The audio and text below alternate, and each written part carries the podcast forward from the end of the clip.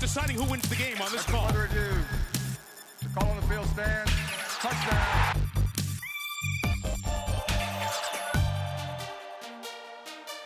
After review, it has been determined that the receiver did not maintain.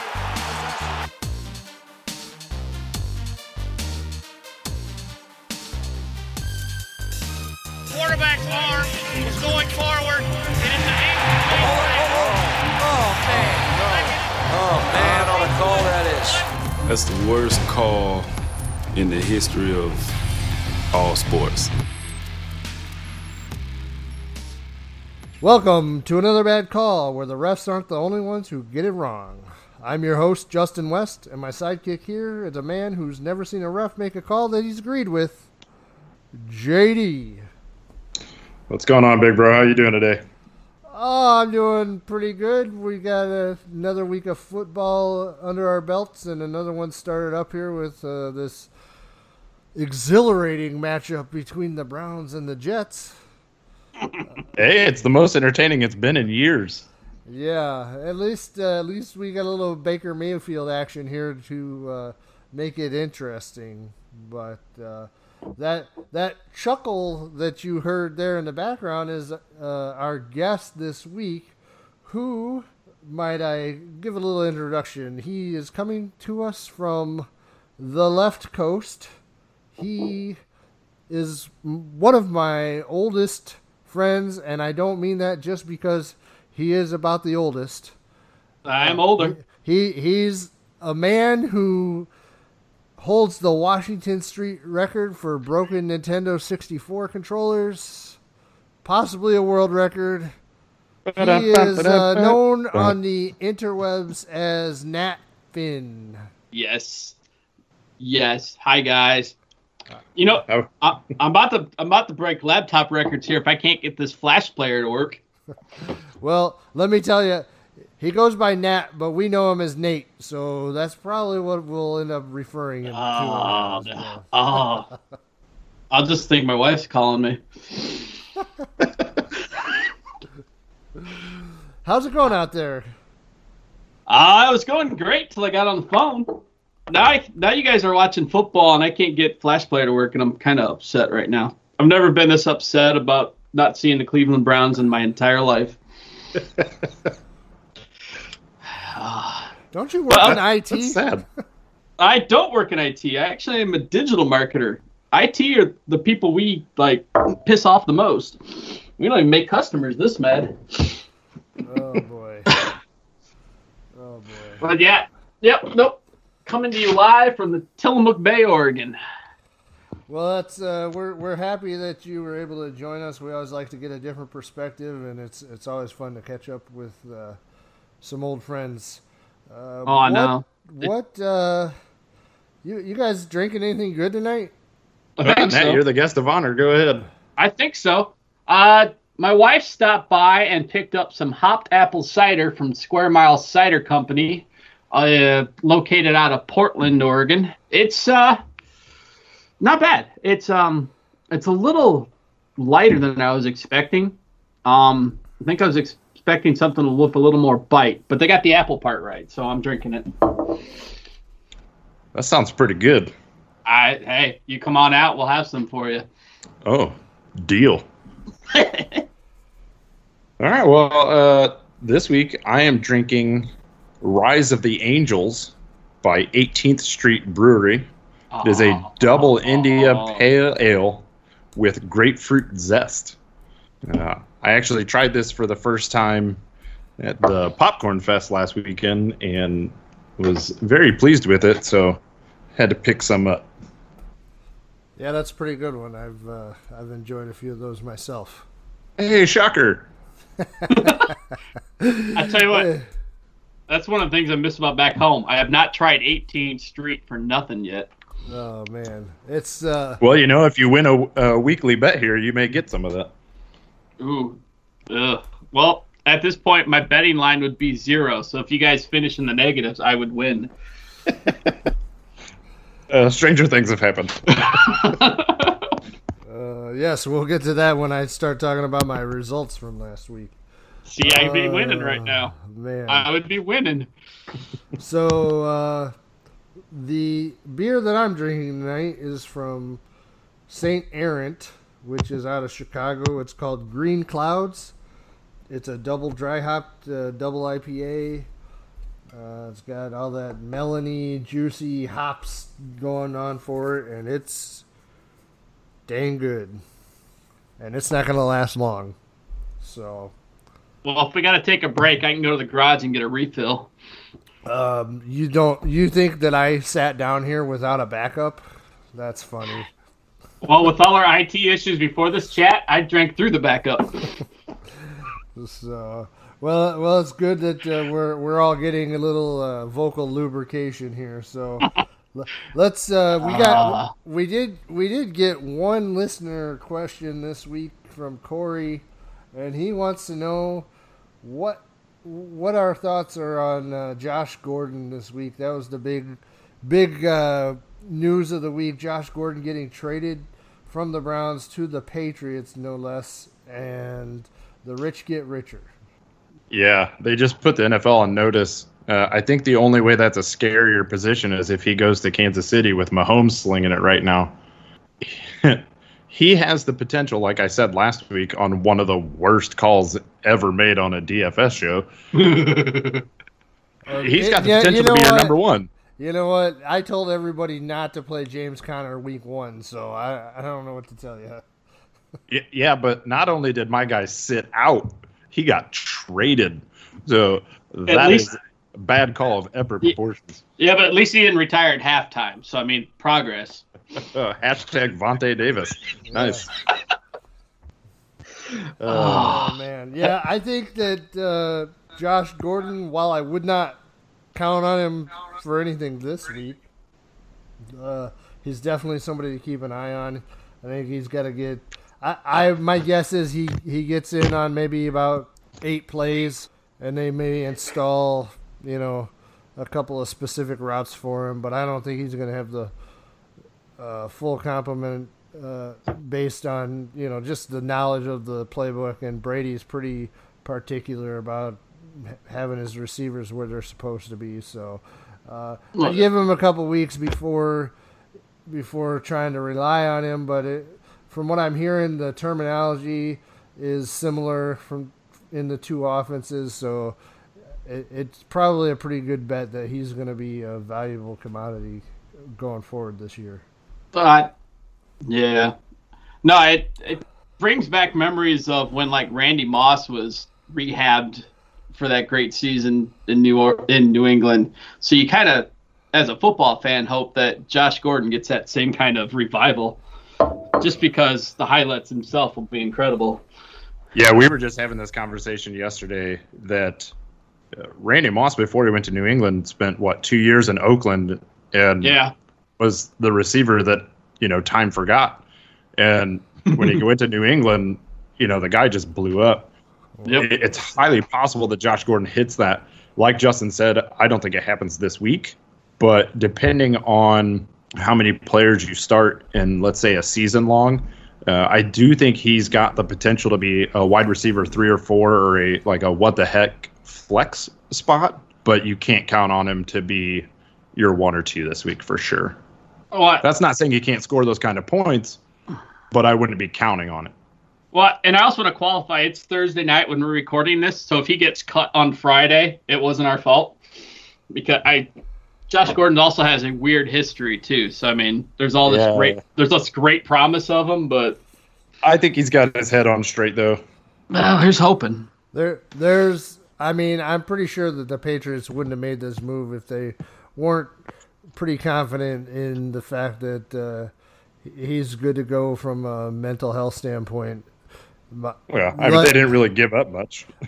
No, I was gonna say it no, wasn't, no, wasn't they much sure of didn't. risk. But the thing is, they do have a need at the receiver position, and he's going to be a real nice compliment to Julian Edelman when he gets back from his suspension. And it, like I said, two weeks from now, we could be talking about a whole whole different story. I think the Patriots are going to be ramping things up here. They're, it's you know, there's not a whole lot of time left for Tom Brady in the NFL, so he's gonna try to make it count. It, it does take a lot of pressure off of Gronk, though. Yes, it does. For sure, for sure. So, So uh, to answer your question, Corey, um, it's debatable. uh, yeah, Uh, I say I say Um, count him as a, a wide receiver four or what the heck flex, depending I- on how your league. If it's a PPR league, maybe. Man, even if you got to draw the plays in the dirt and the red zone packages, I think he's going to be in for scoring situations. Yeah, it could be, could be. So, um, little bit about results last week. JD, what uh, did you have any any success in your uh, season long and DK efforts? Uh, season long, I I split the week. I went two and two. The dynasty, one of my dynasty leagues, uh, we play two games each week. Uh, I went two and zero this week, uh, so I am sitting in first place, and it's a little weird because I've never seen what it looks like from the top of the mountain. my other two leagues, I did lose, and it was not close, so that was a little embarrassing. Uh, as far as my DFS goes, I played in 10 head to heads and I won six of them. So you're looking at a 60% win rate. And then in our uh, weekly tournament, uh, I ended up finishing in third and I missed the second place spot by exactly four points. Um, opening that back up to remember who I played. I ended up going with the uh, Goff Gurley stack. Uh, had Tyreek Hill, Philip Lindsay, Juju, uh, Jarvis Landry. What really hurt me is I played the Texans D, who really let me down. I figured against the Tennessee offensive line that was just beat up that Houston would have a field day. That did not happen because Clowney was out. Ian Thomas was hoping he'd get more targets being the starting tight end. That didn't happen. And Dante Pettis, um, you know, even though San Francisco put up 30 points, he came in at four and a half points. So really disappointed with those three plays. Other than that, everybody was at 15 or higher. So, I, you know, I'm pretty happy with how they scored. It was just those three misses. Yeah, so in a tournament you can't afford that. Really, you're not going to get to the top because somebody's going to have the right combination. But uh, me myself, Yeah, I, I was just going to say the the winning score in that was actually 159-14. Uh, so, like I said, those three little spots, uh, their lowest scoring was their tight end. They went with Njoku, uh, who brought in six points, and the Texans D also. So we matched up on there. The real difference was at the receiver spot. They played Antonio Callaway over Pettis. The winner, consequently, was our guest from last week, uh, Brian Campbell. So uh, screw that guy. But you know, Well, touche, touche. So, well, uh, me myself last week, my season long, I, I won. I rode Big Ben uh, to the uh, to the top, uh, actually top scorer of the week in the league, and uh, now I'm I'm one and one when I lost the previous week by a point. So I, I'm pretty happy with how my team sits. I got some good depth and and some guys that, that'll put up some numbers. So uh, as far as DraftKings, well, things weren't so good for me this week. I I felt pretty good about my process overall for my cash, but that's I played quite a bit of cash this week and. Uh, I just didn't have anybody that that went off, and um, I I wrote about it in the blog a little bit, but uh, the lineup construction when I, I locked myself into Antonio Brown and Todd Gurley pretty early in my process, and and didn't allow myself to waver or put too much thought beyond that. And and those guys were definitely in, in very good spots, but they were so expensive it made structuring the rest of the lineup pretty tough. I went with Case Keenum, Tevin Coleman, James Conner, Antonio Brown, Devin Funchess, Dante Pettis, Ricky Seals Jones, Todd Gurley, and the Texan D. And I made a last second change at tight end and in defense, which actually probably it it cost me it looks like it cost me about four points overall. I went. I I had. Uh, I did have Jonnu Smith and the um, Titans D in there originally, and I, I changed that with like ten minutes before the game start, and and it, it cost me. It probably cost me maybe um, a positive or break even uh, result on on the weekend cash. Uh, overall, I was uh, I won 16 out of 46 heads up, and uh, and and then it's for a 34 percent win rate. Um, my total ROI for the week with my tournament and GPP lineups completely bombing out put me at a negative 72% for the week and put me put put me put me under under level for the year but you'll have those weeks actually this was pretty much an outlier from from my results uh, overall for the last couple of years i have not had a week where i've i've been this far off usually i'm within 8% either side up or down so which brings up two really good points uh, one we're still early in the year and gathering information, so we're still kind of, uh, you know, throwing darts a little bit. We're, we're, more informed, obviously, than week one, but you know, th- things are still playing out. And the other side of that is it's a good learning experience for maybe people that are a little bit newer to DFS, uh, because I believe the week prior to that you had what a seventy percent win rate. I yeah, I had a real high win rate week one. Yeah, so from from week to week, you can see, you know, he went full inverse, and you're gonna have those.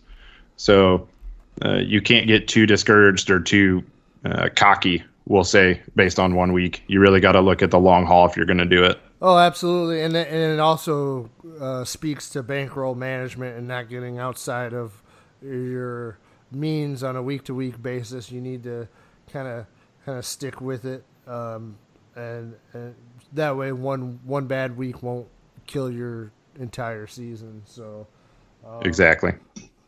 In in our in our tournament there, I ended up in sixth. I had kind of a uh, an alternative to my cash lineup in there where I played Keenum and Antonio Brown again, but I, I had pivoted to Melvin Gordon and Christian McCaffrey, who really I I should have been considering those guys in cash a little bit more. I, I they stuck out to me as, as good plays on the week, and and, uh, and and this lineup for a tournament, I put up 138 points, which wasn't good. Overall scoring was way down this week from week one.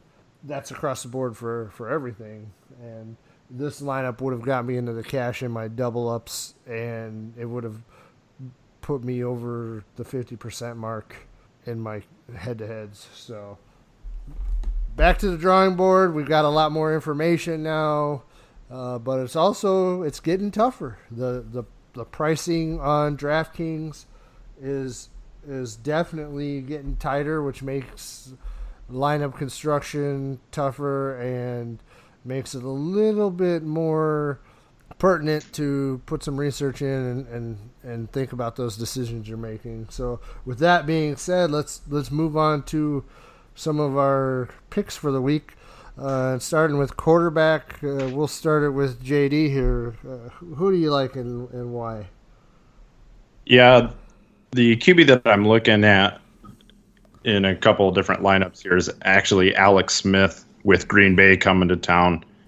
Uh, and the real reason behind it is at 5800 i think you're getting good value and realistically they're going to be behind in that game i would suspect so uh, whether it be garbage time or them just trying to keep up i expect him to be throwing the ball a lot i'm hoping for that price and in that game script i get some good return out of him yeah i can't say that i I've, i hate that play it's uh, the Packers have a bottom third defense. it, it is in Washington. Rodgers kind of has a bum bum knee, but for sure Washington's going to have to score more than than what they did against uh, the Colts last week. So Um, it's it's it's definitely somebody that would be in play for me uh, from a cash standpoint. I'm not sure tournament wise. That's where I'd go, uh, just because I'm in a tournament or a GPP. I'm looking to stack a game so much, and there's some other games this week that are a little juicier. Yeah, uh, you know, I'm not saying he's gonna Fitz magic it and put up five touchdowns or anything, but again, this is my my value point. I think he's got a decent floor that he's playable in uh, both tournament and cash. Yeah, that that floor is good. He's he's got he, he gives you a little bit of a rushing threat too. So, um, Nate, anything uh, you want to add to that, or you want to talk about your guy here? No, I was just learning. no, I, no, I mean it's it's amazing because even from the years ago when we all used to play, it was never this detailed. So it makes me want to just like get on DraftKings and lose a lot of money and be happy. Yeah, so uh, we have a weekly tournament. I don't know if you knew this. Uh, Uh, d- I, have I've actually I've listened to three of the four podcasts so far. All right. All right, well, that, he's one third of our listenership. so- I, was- I, I was the I was the guy, but uh, yeah, no, it, and it's kind of funny because you guys did all this detailed analysis, and I just picked who I thought might have the best yards this week. So it kind of feels like a big drop off from what you guys are talking about. But No, that's Uh, it's it's good. It's good to get some uh, different perspective, and yeah, we could on a week to week basis, y- we we can really analyze things, but uh, from a season long, it's you can't necessarily get down in this granular of detail of matchups and and stuff like that. But uh, and for, to to the casual fan, you uh, definitely want to look at some players like uh, like you you put down here. Tell us uh, tell us why you like Tom Brady this week. yeah, but but the Browns might win. Like they're in victory. Looks like they're going into victory. No, they got three timeouts. Can't go victory formation. They're up 21-7 with a minute 21-17. 17. That's amazing. But no, some I, damn good cider. some great cider. No, but it, it, it was doubly like doubly like because like not to sound like the cliche, but like I kind of went through the process I went through when I'd play, and so I talked to like experts, like friends who are like you guys, but I couldn't talk to you guys before I did this because that'd have been redundant. So I, I, the guy who'd helped me draft a lot of leagues that were successful, buddy Brian Connolly, we talked, and he actually said, believe it or not, Tom Brady this week, and it's because Detroit sucks and and Josh Gordon's come to town. There's a chance that that Gordon is going to be in those situations where he's going to get even if it's hey count to three and cut hard left, even if it's just simple schoolyard stuff that Brady's got thrown in his ear in the huddle. I think he's going to be in scoring situations, which is going to leave Gronk open, which is going to open up against a terrible Lions defense and give an incredible offense them many more options. I mean, the Vegas over under had him at 51 points so far, so I'm guessing New England gets at least half of those. Oh yeah, the, the that's that's for sure. Detroit defense is not good. Yeah, so I mean, so uh, it, it, if so, it feels like a cliche to come on to a pot a fantasy football league contest and pick Tom Brady, but like this was the week to do it. Yeah, so so um, that is the Sunday night game. Uh, so Yep. like from a perspective of like JD and I, when we're playing these tournaments, we typically are playing the main slate, which is the the day and afternoon, and and for you on the West Coast, probably the morning and lunchtime games, I guess. Yep. Um, So it's yeah, it's usually the ten and the one fifteen.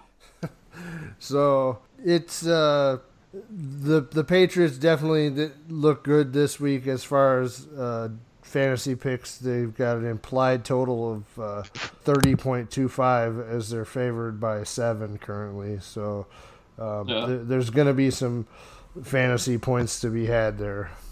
Yeah, and I mean, talking about Brady is not the end of the world when we're talking about people that may play a Thursday through Monday slate or a Sunday Monday slate. So uh, I haven't even looked to see what uh, what Brady's going for this week in DraftKings. But yeah, He was ma- he was he was quick. I think he was the fourth highest quarterback I, I, I wanna say that- sixty nine hundred. yeah, somewhere around there. So That's that's not bad value, assuming you know Detroit stays as bad as they have been. Yeah, I mean, so he's got to produce like he's got to produce, but I think this is week he actually produces like gangbusters. Yeah, so uh, the the quarterback that that I'm looking at, and I think this more, probably more of a tournament play for me this week is Jimmy Garoppolo. Uh, they're playing Kansas City. Kansas City has played two track meets. Uh, Yep. Their their their defense is terrible. They're they're rated by Pro Football Focus as the bottom defense in the league. And not only that, the San Francisco defense is like the third from the bottom. So you got you got a bunch of flag football going on out there. So you should see a lot of scoring. the game is projected at a 55 and a half over under right now, which I Yeah, believe 56. is I believe It's it's, the the, highest of the week. So uh, yeah, it was fit. It was 56 when I saw it. I'm looking at what I saw from two days ago, and it's the highest of the week so far. It- for those of you that decide to play Garoppolo this week, don't be surprised if he doesn't get the majority of his points until the second half.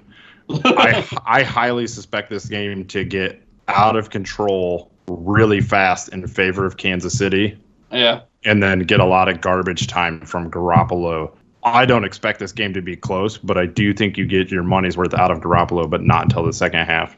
So well, I, I'll tell you what, the 49ers weren't the Bay Area team that people were expecting to have any kind of hope behind, but I Kansas City could blow it open, but ugh. It, it- but either way, it's gonna be. I think I agree with the, the all the assessments. that It's gonna be a shootout. Well, I, well I mean, Ja- San Francisco just had a hard time holding off Detroit. So yep. I, I just throw that out there, and they're going into Kansas City, and it's Mahomes' first game in that stadium. That Uh, place is going to be loud, and he. I expect him to slow down, but I don't think it's this week. Uh, every time you say Mahomes, my heart just sinks a little deeper. Yeah, well, I'm not going to get into who the. I don't want to. I don't want my tears all over my microphone. Oh, I was sitting at a BW's in Valpo when that pick got picked. We just all went, "What?" Oh. and now you're in Oregon. That's how bad that pick was. Yeah, that pick was so bad I had to leave. Well, well, uh, moving on to I running back here. It, Um, it was so bad I had to leave to an area that didn't have like NFL football. So I got I got to hear about the Ducks. Yeah. Oh.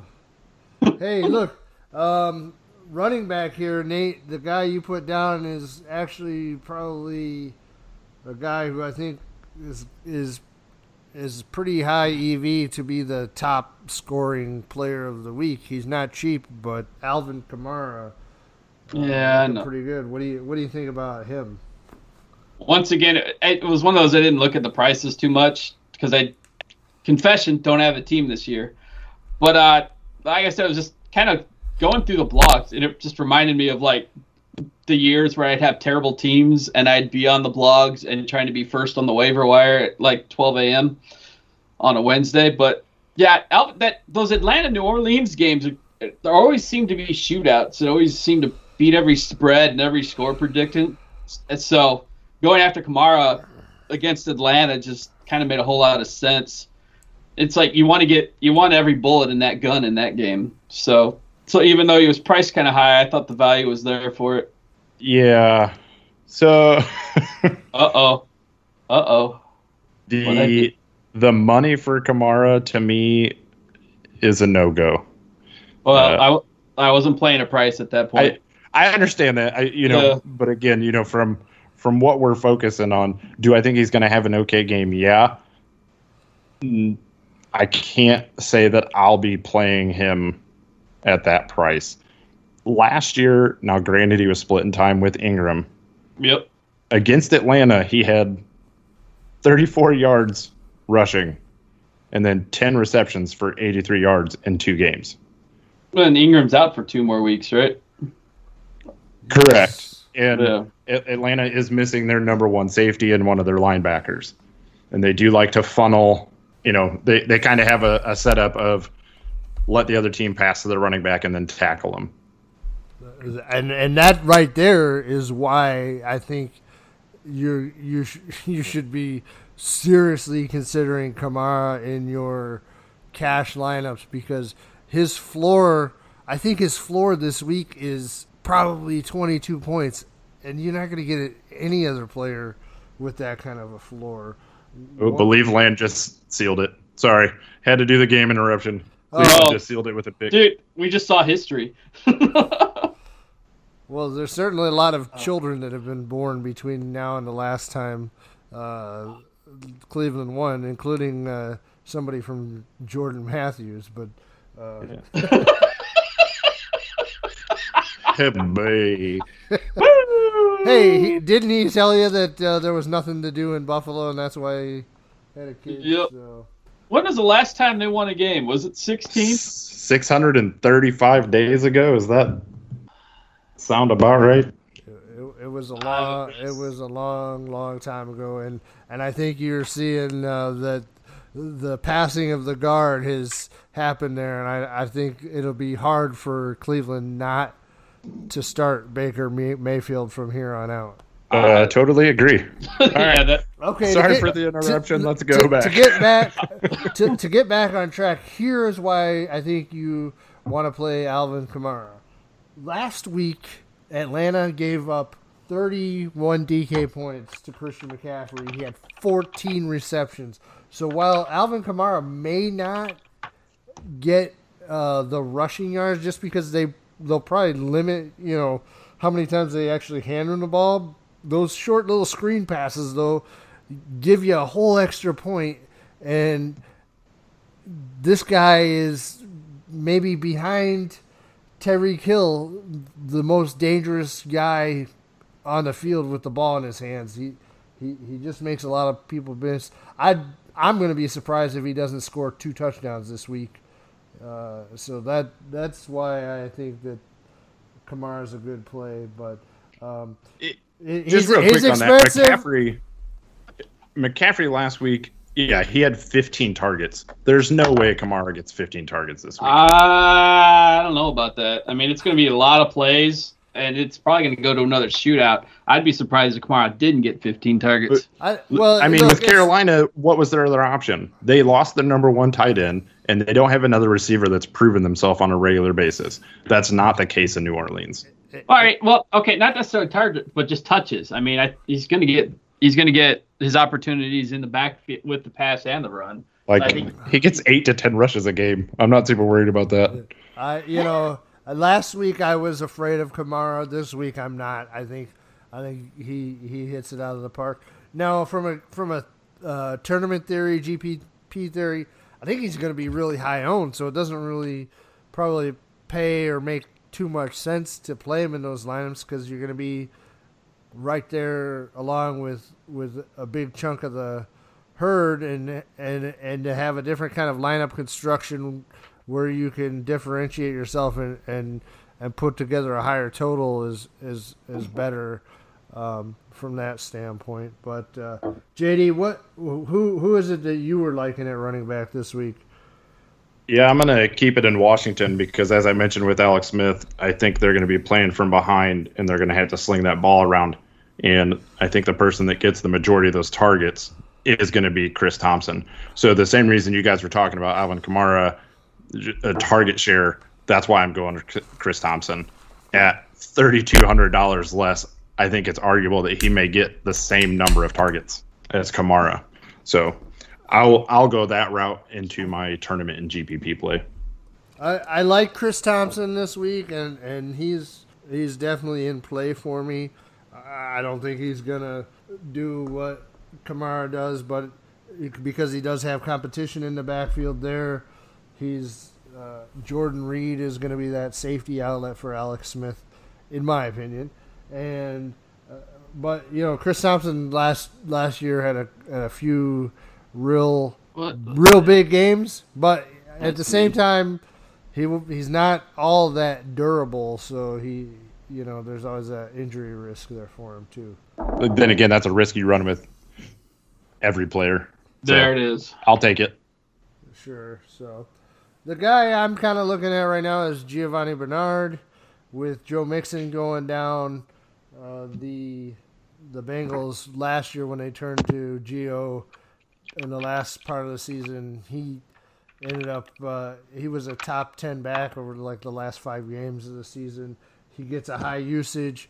They don't. There's really not much uh, competition. They did call up somebody from the practice squad this week, one of the Walton boys or something like that. I don't know, but the guy was terrible in the preseason. I can't see them trusting him out there in pass protection or anything like that. Giovani Bernard for the price at what 5900 this week is going to get a lot of opportunity. He, he can catch the ball. Uh, I think it's a it's a good value. Yeah, he's a fantastic value, and like you said, that's a volume play. You know he's going to get the volume. Know he's going to get the touches.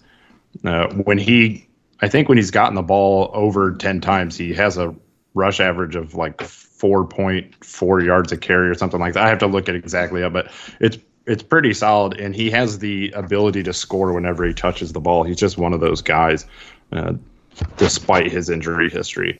So I do like that play. I've actually got him scheduled as a flex spot in a couple lineups. So, can I ask a question? Sure. Always. All right. Um, I'll preface after the discussion, but what do you guys think on Jordan Howard week three? And not because I'm a Bears fan. I don't like his usage, to be honest with you. And against as bad as Arizona is offensively, their defense really isn't that bad. I've not been super thrilled with the way the Bears have used Howard, but again, that is as a Bears fan, and he is on one of my dynasty teams, so I'd kind of like a few more points out of him. But I mean, he's what 15 rushes the first game and 14 the second.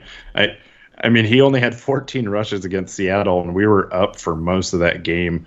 So it's kind of like, what are we, what are we doing with him? Well, I'll tell you what. Eh, oh, go ahead. Go. No, I'm just saying it from a, a DFS standpoint.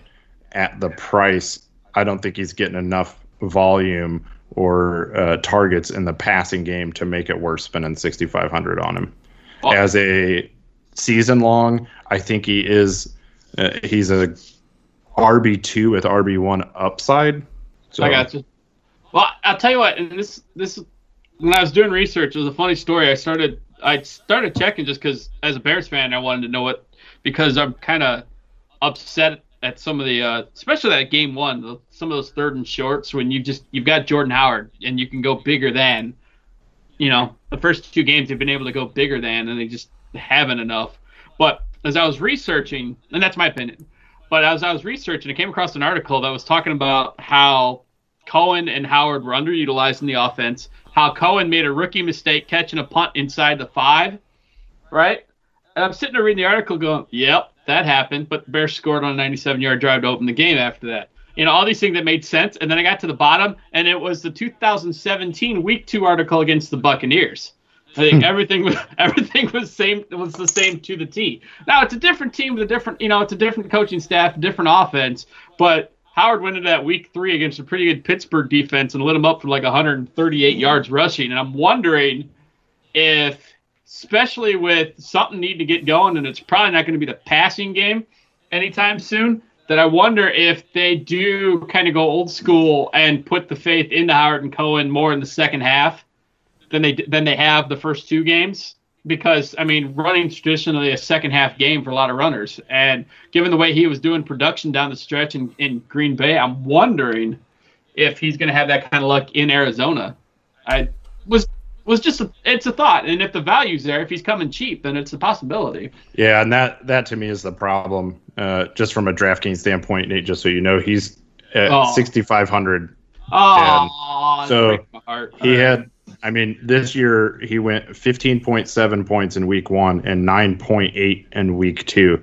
Uh, the return on that for me is not okay because Arizona's rush defense is better than Seattle's, in my opinion. And the stats may not back that up. I, I can't say that I've looked at it. I, I, I can tell you uh, the stats don't back that up. Arizona Okay. Arizona is rated uh, by Pro Football Focus as number 31. Uh, if you if you're looking at the DraftKings ratings, they're number 32 from a team defensive standpoint. Their best player From a T defense, yeah, though. well, from well a, that's, from a rush. that's that's who you're rushing against. There, there's Patrick Peterson's a great cornerback, and so you may not want to um, look at Allen Robinson this week, but from a contrarian standpoint, Jordan Howard's going to be low owned. He he might be actually a pretty good tournament play. I, I don't know if I'm going to put him in in any of my main lineups, but uh, kind of I'm, I'm just saying he's not he's not a terrible play. He he could actually be in uh, for a decent week. I think he might get decent usage against Arizona, being on the road as far as far from home uh, for Trubisky as he's been. I think they might try to make it a little bit easier on him and establish that run. We'll see. We'll see. It's not a terrible play. I, he's not in play for me for cash lineups because his floor is so low, but I, I think there could be a ceiling there for him. And and like I said, his he has been uh, or J, JD pointed out his point total so far hasn't been that good, so he may be going overlooked. He might be a decent tournament option. and that's the his offensive snaps. He's been on the field for like seventy percent of the offensive snaps on in both games. So uh, the for how much he's on the field and what he's producing within that offense right now, I, I just don't trust going into week three. And I may be wrong, and as, as a Bears fan, I hope I'm wrong. Yeah. But Well, I, it's it's risky for me. Well, there, there's been a lot of gimmick play calling too. So I mean, so it's there's not a lot of there's not been a lot of which in some great, especially those scripted 15, it's been great. But there's been some down the re- where it's been like, ooh, ugh. I don't even know how I feel about that. Yeah. Side note, So- they just need to script the whole game, and I think we'll be okay. Yeah, I was like, but you know, anyway, if they do the first 60, we might be all right. Yeah. But uh, all right, Justin, So- who you got this week? Well, it, I mean, like I said, I already talked about Bernard, but one last note that I wanted to make on running back: if uh, if for some reason Jay Ajayi gets ruled out, and with uh, Darren Sproles already looking highly doubtful, Corey Clement would probably be the best value of the week uh, because there's no other other guys there to, to touch the ball. Uh, I love that play. but- I absolutely love that but play. you know, at this point, that that All right. that's something you're gonna have to wait and see if, if he if he plays. He will be the cheat code. He, everybody will have him in their cash lineups and their tournament lineups because he's cheap enough that he allows you to get to a lot of these other higher price guys. So, uh, but Real quick before we move on to receiver on Clement, my one concern with him is he's only had 10 or more attempts in three games. So there's a durability question I have. well, yeah, I mean, yeah, he just really Well- hasn't had the opportunity. what's it? Uh, yeah, is he oft is he oft injured or is just the opportunity not been there? I don't know, last year, He's a, he's a change of pace back. Yeah, la- All right. last year, last year he had uh, not only Ajayi but look at Eric Blount there to to be in front of him, and Darren Sproles. So th- this would be his first real opportunity as a feature back, and he's looked pretty darn good. His his uh, That's cool. his splits are, are pretty good for what when he has been used. So um, Nice. that that's why he would be uh, one of the go-to guys there. But let's let's go ahead and move it on to wide receiver and uh, JD. You like uh, this guy who catches uh, Deshaun Watson's passes, huh?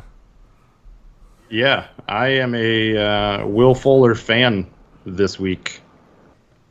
I think, based on the way things have been going, uh, I'm not sure the Giants have anybody that can keep up with Hopkins or Fuller. So I think this game might be one of those uh, games like Watson had last year when he was setting the world on fire. And uh, this is the cheapest way to get a part of it. Yeah, it's not it's not a. Uh, I don't hate the call. He's he's definitely the actually. If you look at Deshaun Watson's numbers, with Will Fuller in the game, Watson his his rating goes way up, and and part of that is because Fuller, I think in what what do they play six games together or something like that? It's got like eight touchdowns. He it's it's an insane touchdown rate. So uh, I I'm probably off on those numbers, but it's close. So Yeah, he had he had seven touchdowns last year. and he didn't play. He didn't play week one uh, this year, and he had a touchdown last week. So Yeah, he played 10 games last year and had seven touchdowns. So, and that's on 28 targets. That's not that's not bad work if you can get it. that that's uh, Tyreek Hillish.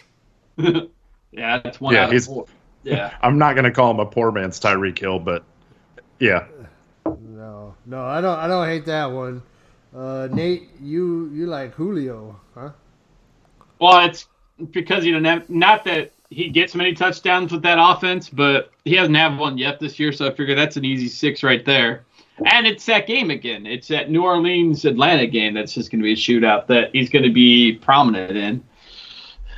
And once again, I didn't I didn't draft Kings the value on it. I apologize. I will No. never do that. I'll never do that. Not again. You, you we're, we're we're not concerned about that. We just want to see uh, which players you think might have some a good game, and and Well, I don't I don't disagree about Julio this week. I you know you, you're never sure if he's going to get a touchdown because he they just don't seem to put him in the positions to to score the touchdown unless they're throwing it 40 yards down the field. But uh, you sound like a disgruntled Julio Jones owner. oh, oh wait oh wait I am a, Ju- a disgruntled Julio Jones owner, but I, Uh, I I've been a I've been a disgruntled Julio Jones the, owner. The, I the thing it. of it is, is that uh, last week Carolina gave up some uh, pretty big numbers to Cincinnati, and wh- what did AJ Green have? Three touchdowns in the first half. Um, I'd, I'd take a touchdown and a half from Julio and be happy with it uh, because I think he's going to rack up a whole lot more yardage. Uh, I think so too. So It- yeah, and from a volume standpoint, two seasons ago when they played New Orleans, he had 16 targets in those two games. Mm-hmm. And last year he had 11 targets in the two games. The bad news for that is two years ago he only caught 50% of them, and last year he only caught 10 of those 22, so just under that 50%. Oh yeah, I just completely mixed up games there. AJ Green didn't play New Orleans, so uh, sorry about that. we- You're Yeah. you're right, he didn't, but you know, Nope. We just who really with it. cares? but we do. And you've got you've got the option to edit it out, so you know whatever. it, it doesn't change the script of what I think about Julio um, this week. Uh, Lattimore didn't do anything to stop Mike Evans last week or week one, and last week he didn't have a whole lot uh, going against him. But Jarvis Landry, I think, had a whole heck of a lot of receptions. So. Uh, Yeah, and I mean the plus side for Julio is that last week Atlanta decided to say, "Hey, if you want to double Julio, Matt Ryan can run it in, or we can throw to Austin Hooper, or we can throw to Calvin Ridley.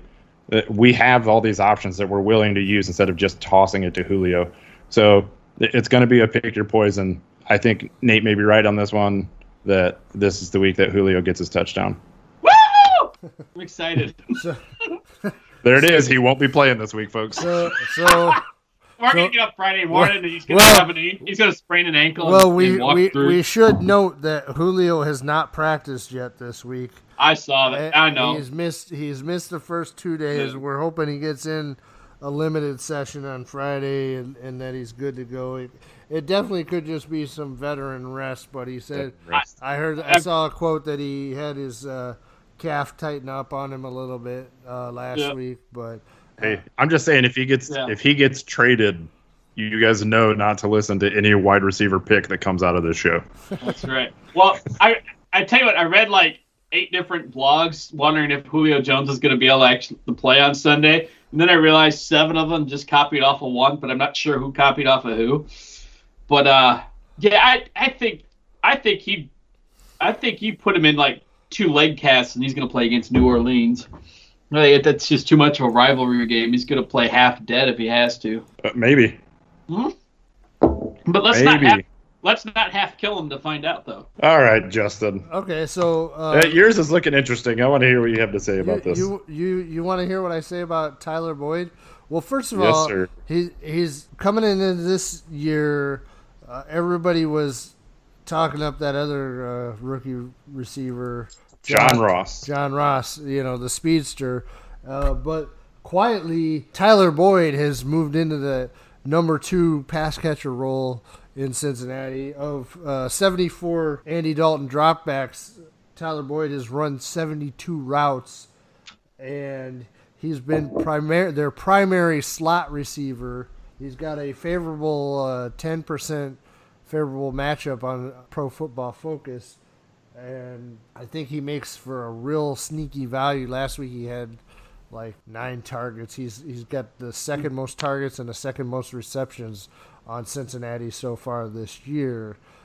Um, and and that's Who's, who, who's Cincy playing this weekend? and that's where I got it mixed up. They're they're playing Carolina this week. They're playing Ah. at Carolina, correct? Sure. Yep. Yep. They're playing at Carolina. It, I actually really like this play too. Uh, that's two out of you that I really like. So it may be time for me to retire. But at the 3,700 price, like you said, he's been getting target after target. If he catches four balls, he's already matched mm. what it is. If he catches four balls for 40 yards, he has now doubled. If he gets a touchdown, which is highly possible, you're right into that triple, no problems. You know, you're almost in that quadruple. He is a great GPP play, and he may even work in cash lineups I, just because that floor is there. I, I think that he's gonna be in some cash for me because if I want to play Alvin Kamara, having a guy that's thirty seven hundred is uh, it's a necessity to be able to make any kind of a decent lineup around the rest Yeah. of the squad, and so Probably two of them. probably, but uh, that's uh, that's where tight end and defense comes in. So speaking of Yeah. tight end, Nate, uh, you you went You're welcome. You Thank went, you. You went off the uh, well, well. That's not what I meant, but okay. Uh, uh, that weird Even with a- hashtag weird transition. I did, uh, your transition. Oh, brother. Um, yeah, you you you wrote up uh, Gronk here, so tell us what you like about him this week. Well, I wanted to get my cliche picks in threes, but it's that it all comes down to Josh Gordon again. And if Josh Gordon makes set immediate impact, then Brady has got more, run, more lanes to go with, and I think Gronk gets that pressure release, and from that, I think Gronk has a has a chance to bust out or at least at least uh, produce more than you have to pay for him. Well, Gronk, Yeah. What's his, what's his price this week? it's But what I didn't even look. well, he's always got- he's probably seventy one hundred. I I didn't look because he's not on the main slate, but he's always at the the top of that window and 74. He is 7,400. all the Oh. way up to 74. So, I mean, before long he'll Oh. be he'll be 8K. He's he's was- always was- in play Oh. for me from a tournament standpoint. From a cash um, construction, I can't think of how I would fit him into a lineup. Uh, the the high price tight ends generally keep you away from the stud running backs, and and so it, it's hard to hard to really justify that. But I agree they've got a they got a juicy matchup against Detroit, and he definitely I think he's probably the best tight end of all time, and and he's he's looking to ride out this season on on a high horse, maybe hitting some uh, some records up with Brady. So he didn't he didn't do a whole lot last week, so he's got to make up for that. He he's got a pretty highly incentive laden contract, so I'm gonna guess that that, Yeah. that we're in for a Gronk smash. Yeah, and after four targets last week and being shut down by that Jags defense, that by the way is better than last year. He, I think he is due for a comeback game. And that was kind of what I read up.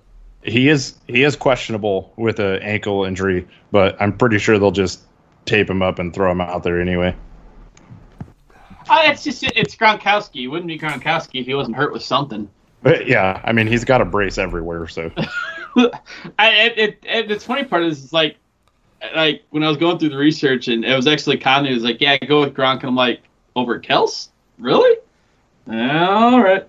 All right. Well, since you dropped him, uh, that Yeah. is who I'm playing this week. So speaking uh, speaking good of pro transition, sir. I was gonna say speaking of fluid transitions, Why do we keep having guests on that do transitions better than us? What what is this?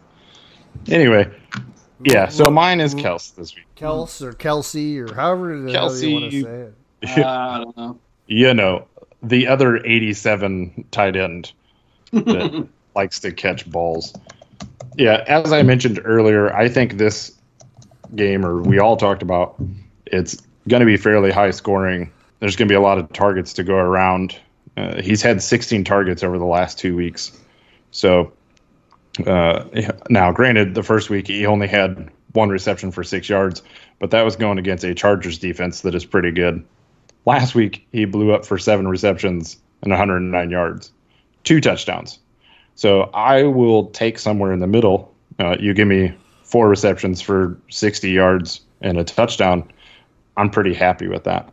You know, that's a that's a 16 point day, and he's going off the board at uh, what 60, 67, 60. Yep, 67. What is- Sixty-seven. he's kind of a, he is kind of expensive in that in that tight end slot. For me, uh, you know, I'm gonna have some some stacks in that game, and, and like I said with Garoppolo, Garoppolo is easier to pair with some of those Kansas City players there since he's a little cheaper than Ho- Mahomes finally this week. Uh, that that definitely is going to be a high scoring affair. Travis Kelce, I think you know, people like him, but but everybody right now is like super enamored with Tyreek Hill. Everybody wants to get a piece of Tyreek Hill, and why why wouldn't you, man? The guy is uh, is breaking all the uh, analytics uh, charts, but yeah, his his targets though are what scare me at this price. it, it doesn't matter. Every time he touches the ball, he's finding the back of the end zone. It's it's it's insane. Um, which you Yeah, know they, they twelve say, catches for three touchdowns. they they sell they say uh, you know oh he's due for regression or he's regressing regression to to what? He's he's not you can only think about regression to that player's uh, mean rather than the whole league. And and I think he, he's just I don't know. This isn't the this isn't the Tyreek Hill uh, section of the the tight end talk but uh, he he's been pretty pretty good. And all that's all the reason I brought him up is because you you might be able to get Kelce at a lower ownership than than what you would because of Tyreek Hill. Yeah, he's a he's a tournament stack player. He's not going to be uh, my cash lineup because, as you mentioned, it's just hard to hit some of those uh, bigger running backs or receivers in a cash lineup with that high of a tight end.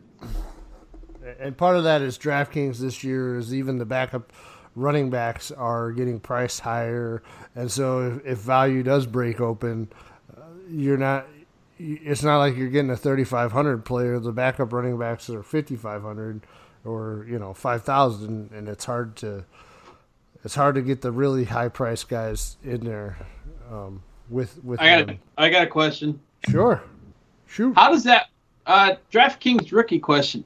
Now, how does that work? Is it is it uh is it because simply more people are picking up backup tight or going after these value plays that are increasing the value of the place? Like, so if it's is it just like a volume, or is it more of a case of people are shifting their strategies away from primaries to secondaries?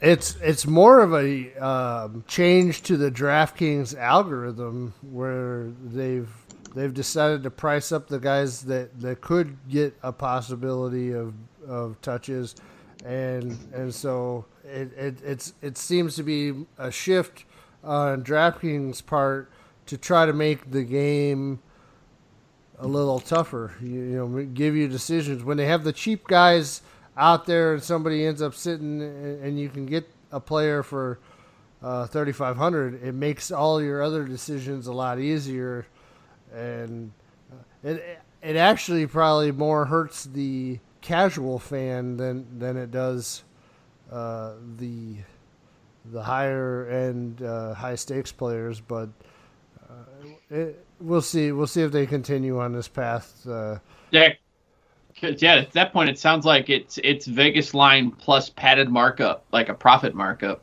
yeah, I mean that's what they go. They goes into it. They go into uh, opportunity, performance, and probably Profit. what you know usage from from the uh, you know percentage owned. So myself this week, uh, I think I've talked about this guy before, but uh, Jack Doyle is the tight end that that I'm looking at for 3,500. It's it's kind of hard to find another player that gets that many targets in the offense.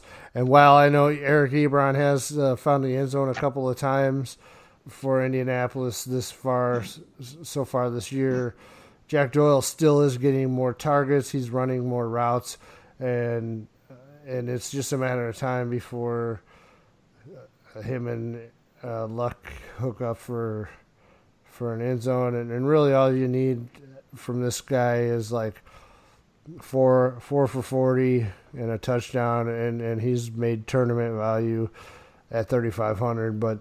Uh, he's, his ceiling is a lot higher than that. Man, do I? Yeah. I Go got ahead, some, Nate. I've got some DraftKings stuff to research.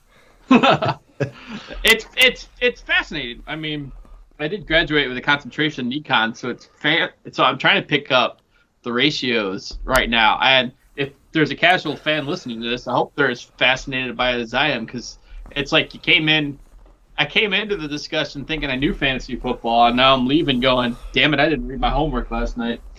Yeah, DFS is a whole different beast. So for those of you that maybe only do season long, uh, before you dip your toe into the water, uh, doing some research as to how this works, uh, it's a good idea. Two things for me on Jack Doyle. One, uh, he's questionable with a hip injury, and it's not even a lock that he's going to play this week. Two, if he does play, there's a chance that Philadelphia gets this game out of hand quick, which means Doyle will likely be getting a lot of targets. Uh, I expect in Philadelphia, Carson Wentz's first game back, that that team is going to be amped up. And I don't think Wentz is going to light the world on fire, but I think that defense is going to come to play finally.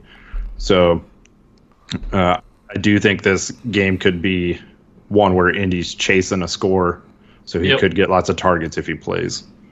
And like you said, for the price, it's worth the risk. I mean, because even I mean, if he catches two balls for 25 yards, you've already, you know, gotten something back for your investment. So I mean, Uh, well, I mean, let, let's let's put obviously if, if he's inactive, you're not playing him, but but if he's active, he's he's good good value. And Philadelphia, I'm not sure if they're gonna blow him out. Like you said, Carson, this is Carson Wentz's first first bat, uh, game back after after tearing an ACL. We don't know exactly what he's gonna what what he's gonna do. Philadelphia just got lit up by Fitzmagic. I, I think a lot of people forget what Andrew Luck used to be, um, and he's he's really he's shown that he's got the arm back. Uh, obviously, their offensive line is terrible, which only means that you got to throw the shorter passes, and that's good for Jack Doyle. So I, I I'm not saying in any means that I think Indy hangs with Philly close enough to win this game, but I, I think that their offense is geared in a way that, that Jack Doyle makes a lot of sense. I can't. I'm actually pretty surprised that he his price is as low as it is.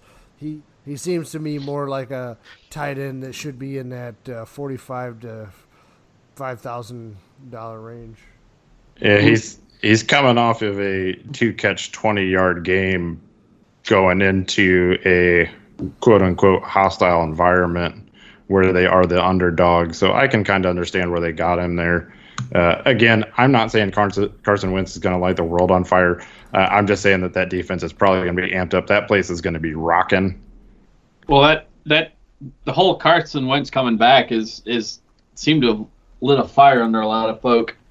I mean, it's just the fact that Wentz is under helm and his predecessor's just been terrible this year is giving people hope just in that. So, I mean, it leaves the opportunity that everyone on that offensive side of the ball is going to have more production Okay.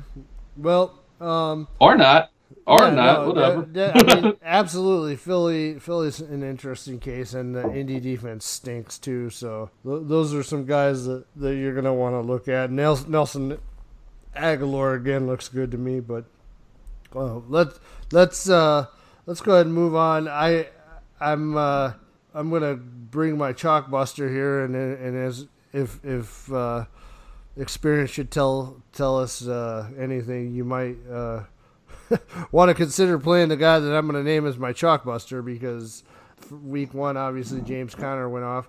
Last week, Quincy Enunwa, for me, he, he ended up with seven catches for 92, so he, he gave you 16 points. He he didn't light the world on fire, but he didn't break your lineup. But I'm gonna I'm gonna give another crack at it again because th- that's the point of this this kind of call is somebody who might be a popular play or something because of their opportunity who I think has a good chance of sinking sinking your lineup and this week I, I'm gonna say Dalvin Cook.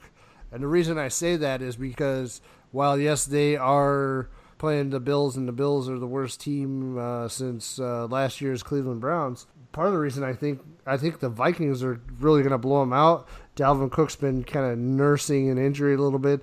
I think you're going to see a lot of Latavius Murray in the game, and uh, and that's why I, I think you might want to avoid Dalvin Cook this week. Yeah, I agree with you. I'm avoiding him at all costs uh, be, because he is nursing that injury, and like you said, I suspect that Minnesota is going to get up in a big way and uh, pull him. So uh, likely third or fourth quarter. So you heard it here, folks. Dalvin Cook will be in the winning Milly Maker lineup. So. Um, uh, here's you know this is the time of the show where we like to uh, throw out some sort of uh, silly wager or something for Josh and I or our guest. Uh, any anybody got any thoughts of uh, a good good reason to buy each other beer? Um, because it's beer. Mhm. Here you go. I, I'm gonna I'm gonna give you one right here. Are You ready? Alvin Kamara will not hit three times his salary. Oof. That's that's quite the line there, right? Uh, three times the salary. I don't even know what that means. 28 and a half. 28 and a half points. You're going to tell me that's the line you're going to set on it for me, huh? I'll, Uh, I'll, I'll- cut it to I'll cut it to 25. He's not getting over 25. Oh, I'm I'm I'm taking the over on 25 for sure. All right. So that's, that's Oh man, uh, it's my guy too. Uh, I think it's you and me against Josh here on this one. all right, if we win, he's got to. Someone's got to send me some Gumballhead because I didn't get to bring any back with me last week. By the way, I was in town last week. Oh, Good to see hey, you. Good to see you. Uh, so uh, I, way to I- end this podcast by making sure we don't post this podcast, you jerk. Oh man. So uh, on that note, I think uh, yeah, we'll. j- I can uh, walk across the the uh, railroad tracks there and pick up some Gumballhead for Josh. To play. Oh, that's right. It's it's a it's Y'all a, want to see a dead body? it's a pitch wedge shot from your house. I forgot about that. So so Josh can pay me back when when that happens, but uh, definitely uh, definitely great uh, having you on the show this week, Nate. Um, Thank you. we would uh, like to if if anybody would like to get in touch with you on social media, why don't you uh, tell us where they can reach you? Uh, at natfin at everything like facebook.com natfin at natfin on twitter natfin on linkedin natfin.com the website unless i said that once already uh, unless it's pinterest then there's like a third n on the end All right. Well, Just uh, for the extra interest? ooh, no i think it, i think a teenager in england beat me to it oy, r- ruined my dad joke. oh I, ooh, i J- don't even know JD, where where can people find you? Hey, you can find me at JDWest22 on Twitter and Instagram. Uh, hit me up, uh, another bad call at gmail.com. Uh, always looking for those listener questions. Give us something to discuss so it's not just us rambling about people we like. And you can find me at Justin M West on Twitter. JMW1977 on Instagram. You can find us at Another Bad Call on Twitter, Facebook, Instagram, anotherbadcall.com. We really love uh, the interaction that we're getting through Facebook. We appreciate your listens. Uh, spread the word, share our posts, give us some reviews on iTunes so we can we can get out there and reach more people. Uh, we really appreciate any any uh, help you can give us uh, spreading the word. Yeah, I totally agree, Justin. Uh, leave us those ratings, those reviews, anything you can do to help us grow this passion project of ours. We really appreciate it. And with all that said, I think we can all agree, as always, you've just heard another bad call.